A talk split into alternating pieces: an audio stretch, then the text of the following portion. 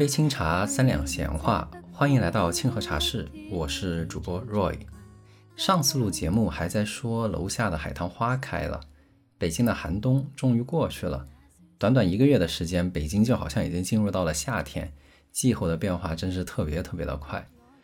上个周末去双井附近的一个茶室与播客的听友一起喝茶，打车过去的时候，车上已经开了冷空调，司机师傅一路上都在找我闲聊，说北京现在中午不好打车，因为天气变热了，一来要开空调，油耗变大，成本变高；二来中午又比较容易犯困，所以还不如回去吃个午饭，舒舒服服睡个午觉，等到四五点凉快了再出来。跟师傅闲聊了几句，我明白了两个道理：一是夏天如果要打车出门，最好是趁早；二是现在的职场的年轻人们很多都比咱们的滴滴师傅要更加焦虑。从三月到五月，我在公司里面找了十多位九五到零零的职场同事喝茶。又和一些即将毕业的大学同学们有一些交流，再加上与听众朋友的线上或者线下的一些闲聊，接触了很多人。我发现年轻的朋友们有很多都有不同程度的焦虑。在我说长也不长，说短也不短的八年的职场生涯里头，也经历过一些焦虑、躁动不安的情绪。我的家人也经历过焦虑与抑郁，对自己的身心健康也带来了很多负面的影响。所以说起焦虑，我还真有挺多想说的。在我印象当中，我最焦虑的时候，其实还真不是我工作的时候，而是我读研究生的时候。嗯，我决定要谈这个话题，想到这里的时候，我才意识到我在工作上竟然没有那么那么的焦虑，这还让我挺惊讶的。我回想了一下，我当年为什么很焦虑，主要因为当初我的研究课题是我特别不擅长的领域。我记得我那个时候数学其实学得不好。但是我的研究生导师是数学非常好的一位很严格的导师，他非得让我做数学相关的东西，想想也是挺有意思。当时离毕业的时间越来越近，论文写不出来，工作也没有时间去找，感觉自己可能就日渐的要跌入到一个非常失败的情况里面去，所以就特别特别的焦虑，焦虑到当时其实在身体上也有一些反应。呃，我记得当时我的后背上长了很多的大包，有一些还溃烂了。呃，人也变得非常瘦。后来自己靠自己去读一些心理学、哲学上的一些书籍啊，在精神上做一些思辨与自救，然后每天还去跑步。我记得当年一年的时间可能跑了有上百公里，然后每周基本上都跑两三次，一次五到十公里左右吧，做身体上的一些自救。后来慢慢就扛过去了，走了出来。呃，这些年和很多人也交流过关于焦虑这种情绪的本质啊。我后来发现，焦虑的根本来源可能是一种对自己无法控制的滑入失败深渊的一种担忧。因为我后来在社会上从事工作，做的是产品经理相关的工作嘛，我会去研究一些人的底层动机和根本需要。其实我记得我读过一篇卡罗尔·德韦克在二零一七年发表在美国心理学评论上的一篇关于人的。驱动力的论文啊，因为我不是学心理学专业的，所以有一些英文词语的准确的中文翻译我可能不是很清楚啊，我就仅凭我的理解来讲。就论文里面讲到人的自洽有三个特别关键的因素：一是被接受，二是可预测，三是竞争力。后两个因素可预测、竞争力就和控制相关。如果周围的事物是比较可以预测的，自己又有比较强的能力。那就会有比较强的掌控感，这个应该比较容易理解啊。嗯，一个人如果不被别人接受，如果周围的事物不可预测，如果自己的能力不够强，嗯，可能就会不自洽。而焦虑呢，就是一种不自洽。这种不自洽，我理解更多就是来自于不可预测以及自己能力不足这两个因素上面。与之相关的，也就是控制感不强。说到控制感不强，不知道你有没有这样的感觉啊？就是有很多人其实，在坐车的时候很容易晕车，但是当自己去开车的时候，好像就不晕车了。我觉得这个里面很关键的一个因素就是刚刚讲的控制感。对于司机来说，不管是急转弯也好，突然急刹车也好，他都是受控于自己的，都是自己操作的，所以很可能自己的大脑对于这个刺激的出现，或者说自己身体吧，对这个刺激的出现，它是可预期的，你就不会觉得很难受。但是对于坐车的人来说，因为他不知道什么时候会急刹车，什么时候可能会急转弯，它是一种被动的遭受，它不可控制，就会觉得更难受一些，可能也会比较焦虑。仔细想一想，最后我们在职场里面其实也道理相通吧。就我在一个部门里面工作，部门负责人就好比是那个司机，他是开车的那个人，而我是坐车的那个人。部门突然要变方向，项目突然要急刹车，甚至突然间要裁员了。对于员工来说，对于我来说，我都是一个被动的角色，不可控制，所以就会比较难受或者说焦虑。如果知道车随时要急刹车了，随时要急转弯了，但是自己呢无法控制，那肯定焦虑啊，这可想而知了。嗯，我觉得这可能就是很多现在初入职场的年轻人焦虑的来源，因为现在职场确实，呃，环境也不是那么好，呃，有很多的，呃，大环境的因素我们没有办法控制吧。当然，职场经验很丰富的人也会因此而去焦虑啊。我觉得职场，尤其是因为我在互联网企业，尤其是在互联网企业，其实它是一个非常混沌的系统，甚至说是混乱的系统。它与学校的差别还是非常大的，在学校里面。今年读了一年级，明年基本上就必然去读二年级。学业的各方面的安排相对来说还是比较清楚的，可预测性是比较强的。在学校里面要做的事就是好好学习嘛，通过各项考试就行，好像也不会因为得了最后一名就要被强制淘汰。整体的竞争机制也没有那么残酷，所以自己可能不会遭受机制性的那种硬性的竞争压力。但是在职场上就不一样，在互联网企业里面。呃，大家都知道，呃，一方面互联网企业面临多变市场环境，呃，频繁都会去调整自己的一些战略方向，组织结构也会动态去做一些调整，分工又非常精细化，信息在各处流动的时候是比较有壁垒的。其实你自己摸不清楚这个庞大的机器到底是怎么运转的，尤其在最近几年啊，变化更是很多很快，一切都特别难以预料。所以，身处在这么一个摸不清的庞大的机器里面，自己一种不受控的感觉就会更加强烈，焦虑感也会越来越强。最近我也发现，越是优秀的人、脑子聪明的人、受教育程度高的人，可能对这种可预测、可控制的期待就越高。因为最近我没事儿，周末在补那个《三体》的电视剧。我以前读过这个小说，但是没看过这个电视剧。最近在补，补的时候就会看到这个剧情。对于世界的物理规律不可预测这件事情，不可掌控这件事情，科学家就非常非常之绝望。但是史强不绝望啊，对吧？豆汁儿照喝，舞照跳。可能优秀的人就觉得啊，只要自己足够聪明，看得够多，一切都是可以预测，都在掌控范围之内。一旦发现自己没有办法掌控，而且感觉在不可掌控的不断的事情变得越来越差的情况下，就会异常的焦虑。嗯，说回开车这个例子吧，因为我也当过部门的负责人，也就是我也当过司机啊。当然我不是老司机，呃，车可能开的也不是很大，就是开了一个小车。其实我觉得开车，嗯，听上去好像比坐车更受自我控制一点，但其实开车也很不可控。我去急转弯，可能也不是我想急转弯，也不是我开车的习惯不好。就是旁边有一辆车，他在挤我，我不得不急转弯，我不转弯就碰上了。那我急刹车也不是我故意要急刹车，可能是前面有人加塞，我不刹车也撞上了。所以你看啊，很多开车的司机朋友都有那种路怒症嘛，因为就是有很多在路上不受控的情况突然出现，司机呢又要面对各种交通情况的不确定性。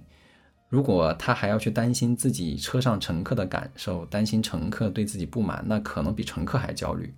还有一个至关重要的事情，那就是车是他的，要真撞了，他受的损失其实是最大的。所以你看，老板其实也不好当，有一堆不受控的外部因素，还要照顾公司内部的一些情绪想法，听着也挺让人焦虑的。现如今大家一说就说这个乌卡时代，环境变得越来越。多变模糊，当老板也很难。创业想要成功，成功了又要守业，在各个阶段都有问题。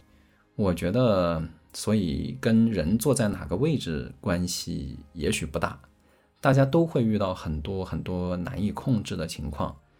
你要去追求完全的掌控感，我觉得不太可能。最近 AI 特别火，我之前也学过一些算法的知识。算法是用来做什么呢？我觉得算法主要就是用来做预测的，通过在训练样本上去学习，找到一些规律，去预测未来出现的情况。如果说训练的样本太少，那必然对未来的预测能力就会比较差。放到人身上也是一样的，如果经历太少，阅历太少，那就会感觉未来难以预测、难以控制，就会觉得比较焦虑。古人说“四十不惑”，可能人等到四十岁的时候，不断回望自己的经历，才能找到一些规律，才能去认清自己，才能对未来不那么焦虑，而变得更加从容与坦然。当然，现今社会的发展特别快，资讯也非常发达。可能现在的人到三十多岁，在知识量上已经赶上了古人四十岁的知识量，甚至远远超过。但是从另一个方面来看，现在的人结婚也晚，寿命又长。可能古人在四十岁已经经历了生老病死，但我们在四十岁可能还没有经历过这些，所以在一些经验体会感受上，我们比古人其实少很多。这样一正一负一抵消，可能还是要等到四十岁。才能到不惑的境界吧。我觉得现在很多人可能都有一种幻觉，觉得自己好像比以前的人要强很多。那我应该获得的东西，成就也好，名利也好，也要比以前的人要多得多才对。因为我比较喜欢看乱七八糟的一些书，我觉得几百年前的人也特别特别聪明，他们之中的优秀的思想者，比现在手指头动一动，感觉哦好像什么东西都能查得到的，我们其实。要深刻很多，比我们绝大多数的人要深刻特别多。他们如果都要等到四十岁才能大概率去捕获，我想我也是，甚至会更晚。所以我总感觉啊，我还很年轻，还在学习。这样一来，可能也就没那么焦虑了。我自己算是在工作里面升职升的比较快的，但是我觉得。并不一定是一件好事。虽然有站着说话不腰疼、当既得利益者的嫌疑啊，但是我是真心的觉得不一定是好事。毕竟阅历还没到，也会受很多的挫折打击，摔得也比较惨。我有一段时间工作就特别不顺利，心态也特别不好。唉，一开始我其实特别想不通，后来我明白了，我想通了，可能就是为前面的一些过于顺利去补一些课吧。我这个说法可能很老气啊，就大家听一听就好，一家之言。有的人就说了，现在在职场上三十五岁就不行了，哪还能等到四十不惑？你不是开玩笑吗？其实呢，我自己身边就有很多四十岁还在一线做专业工作的同事，绩效拿的也挺好的，尤其是在 to B to G 的领域里面，真的没有网上传言的那么可怕，在社交网络上。吸引人的往往都不是普通的日常的大众的事情，它的筛选机制就决定了他希望让大家看到刺激眼球的事情，或者说的更直接一点吧，就是激发人的焦虑的事情。所以不要看到网上说什么例子就觉得所有人都是这样，多出去和真实的、真诚的人交流，不要每天陷入各种网络信息的死循环里面去，也就是所谓的信息茧房。那到底有没有裁员这种事情呢？当然有啊，但是我觉得也正常吧。我们很多人的经历可能还是太少了。回望过去几十年，战争、金融危机、国企改制下岗、自然灾害等等，有无数比裁员更可怕的事情，是会夺走人的生命的事情，它就是会发生。而且这种行业的波动、市场的波动、一个公司的波动。它就是自然而然、客观存在的，啊，因为是闲聊，想到哪里我就说到哪里啊。如果说焦虑是对自己无法控制的滑入失败深渊的一种担忧，那我觉得这可能就是一种常态。一是从个人的角度来看，人就是对于身边的人与事情不能完全控制，甚至无法预测；二是成与败就是有很多的影响因素。即使自己能力特别强，也还有各种时机的影响等等。当然，这么听起来可能有一些消极，好像是在宣扬努力无用哈，不如躺平。但是我声明一下，肯定不是。就像罗曼·罗兰那一句广为人知的名言：“真正的勇士是知道真相后，仍旧热爱生活嘛。套用一下，我觉得就是人已经知道了很多东西我都不可控，成与败很难预料，但是我还是非常努力去追求自己想要的，这是真正的勇士。最近呢，有一天下午吧，我和公司里面的一位小姑娘在星巴克聊了一会儿天。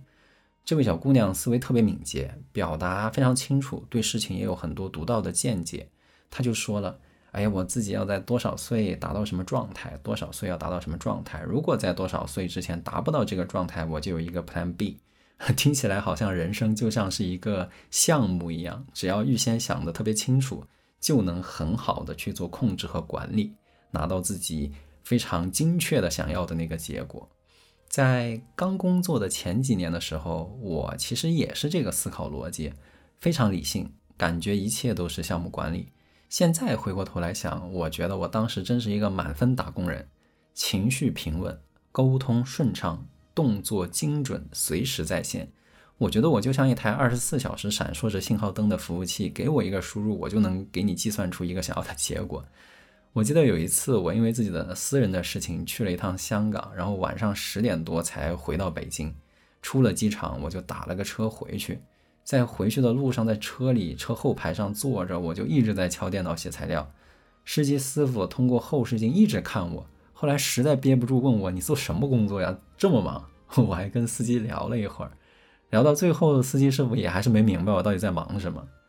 随着我后来工作上级别也升得越来越高，处理的问题也越来越复杂，嗯，很多问题都是一些人的问题，并不是具体的事情。我就发现，哦，有太多因素都不可控了，有太多因素都是非理性的。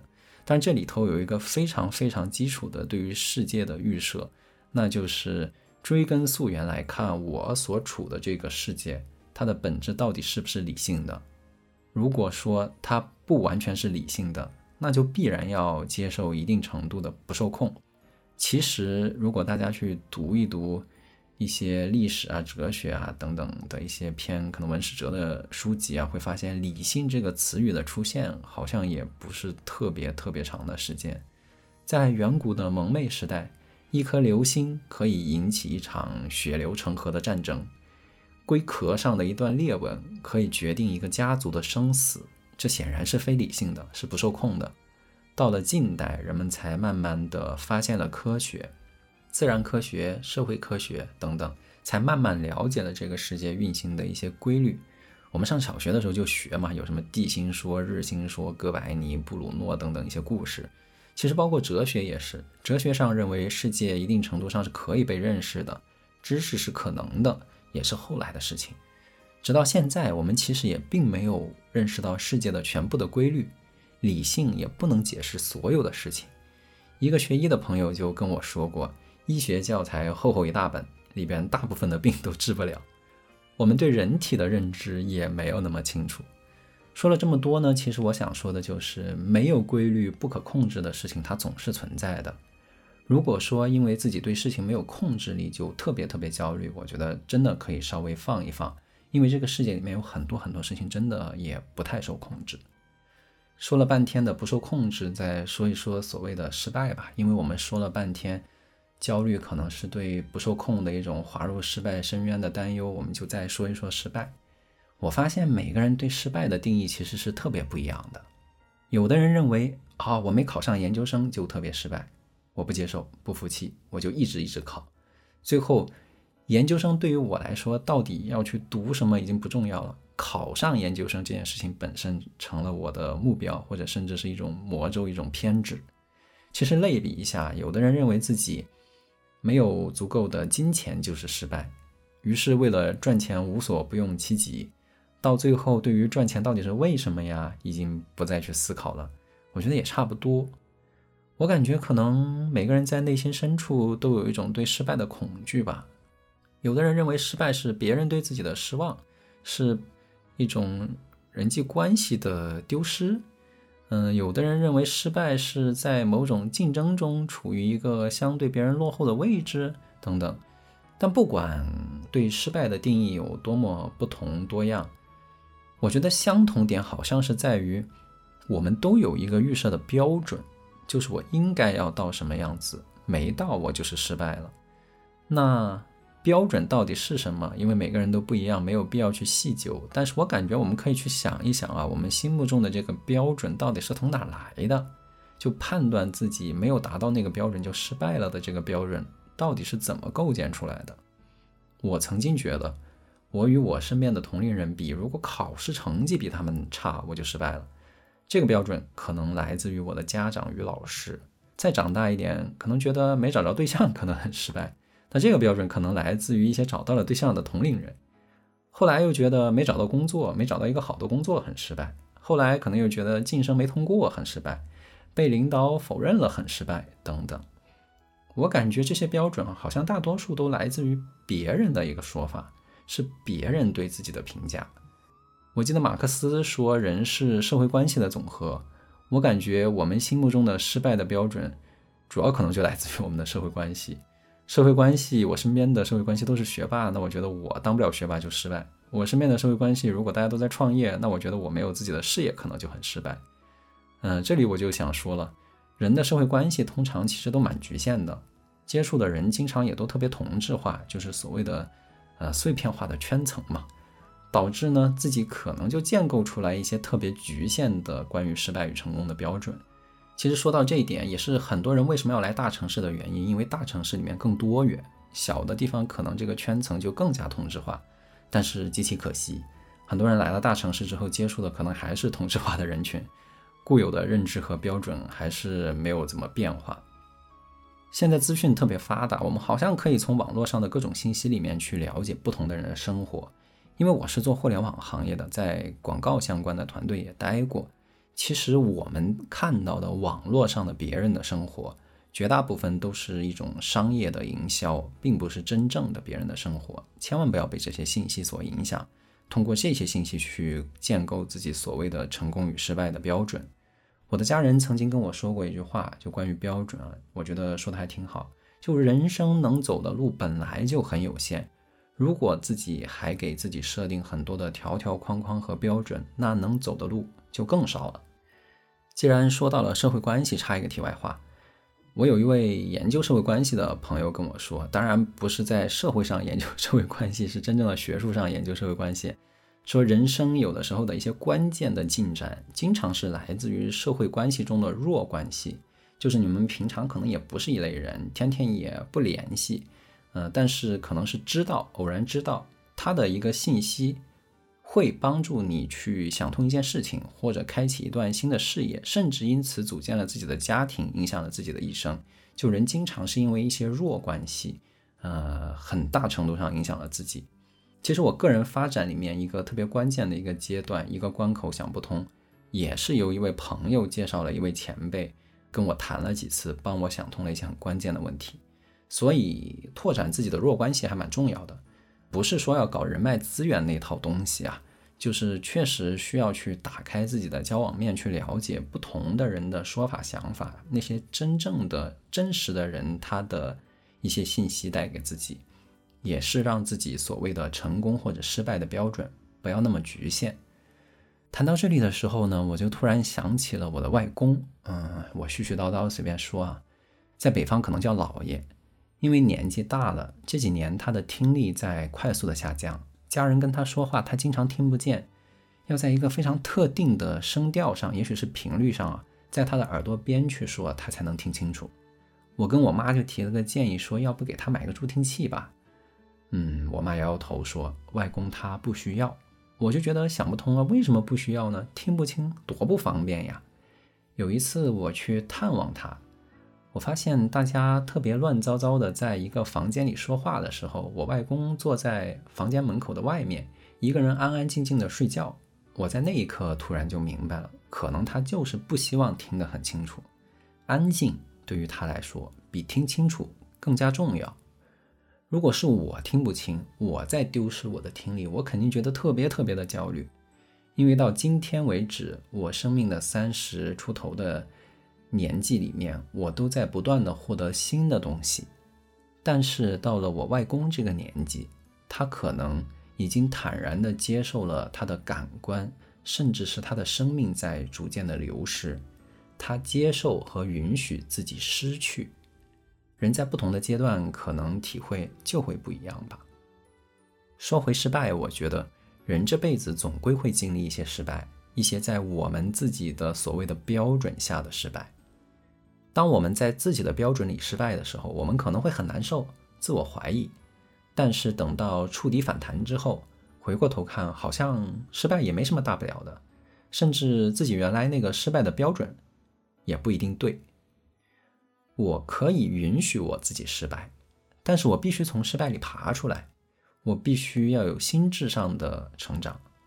我觉得我们很难保证自己永远成功，当然也很难去帮助所有人去取得成功。但是我们也可以做到一点，就是不要去嘲笑别人的失败，更不要嘲笑自己的失败。如果说焦虑是来自于不受自己控制的一种害怕跌入失败的。情绪一种担忧，那焦虑就是难以避免的。现实世界难以控制，人一辈子不可能持续成功。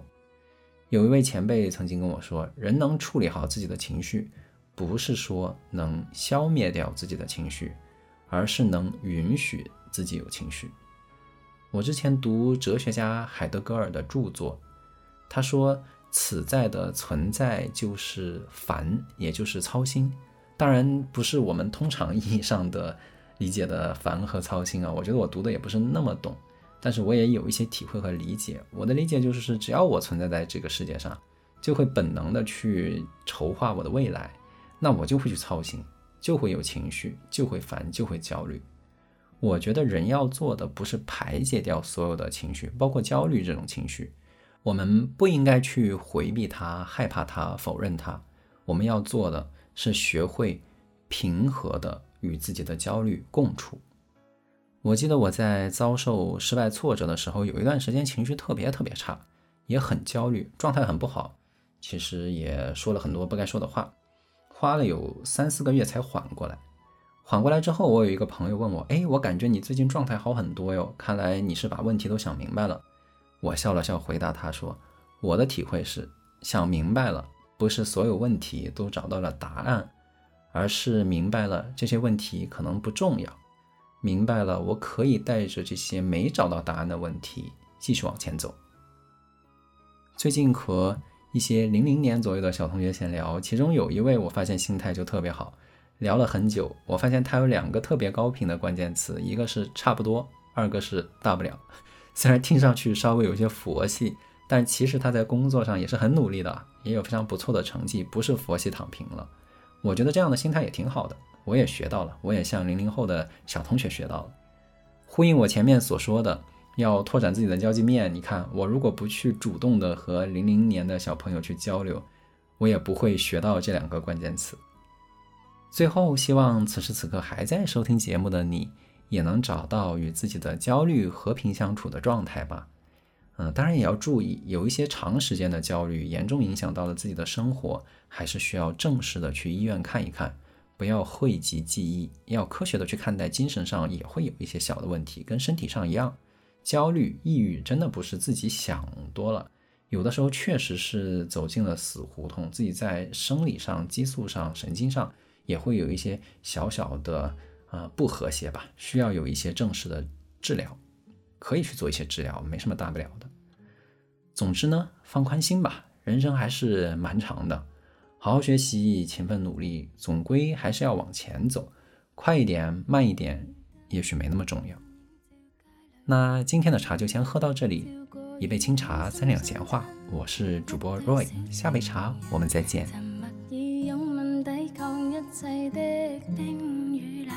晚意，这北风轻轻的飘起长长裙，多温馨。心里风中那笑声，失意的我，将一切都褪去。再到这风中，心中竟仿似伤痕累累。然后再忆记起当晚跟你在这里。相依相拥中。交出的心早已失去，失去已破碎，不可以再追。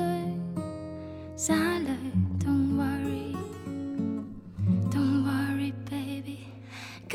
天，今天星闪闪，剩下我北风中漆黑中带着泪，念当天当天跟他一起的每天。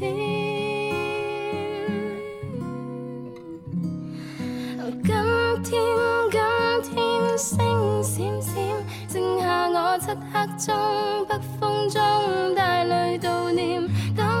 的心欢欣，再也再也再也不见，一切已失去，不可以再追。尝尽了失意的我，将一切都褪去，再到这风中，心中竟仿似伤痕累累，然後再忆記起當晚跟你在這裏相依相擁中，交出的心早已失去，失去已破碎，不可以再追。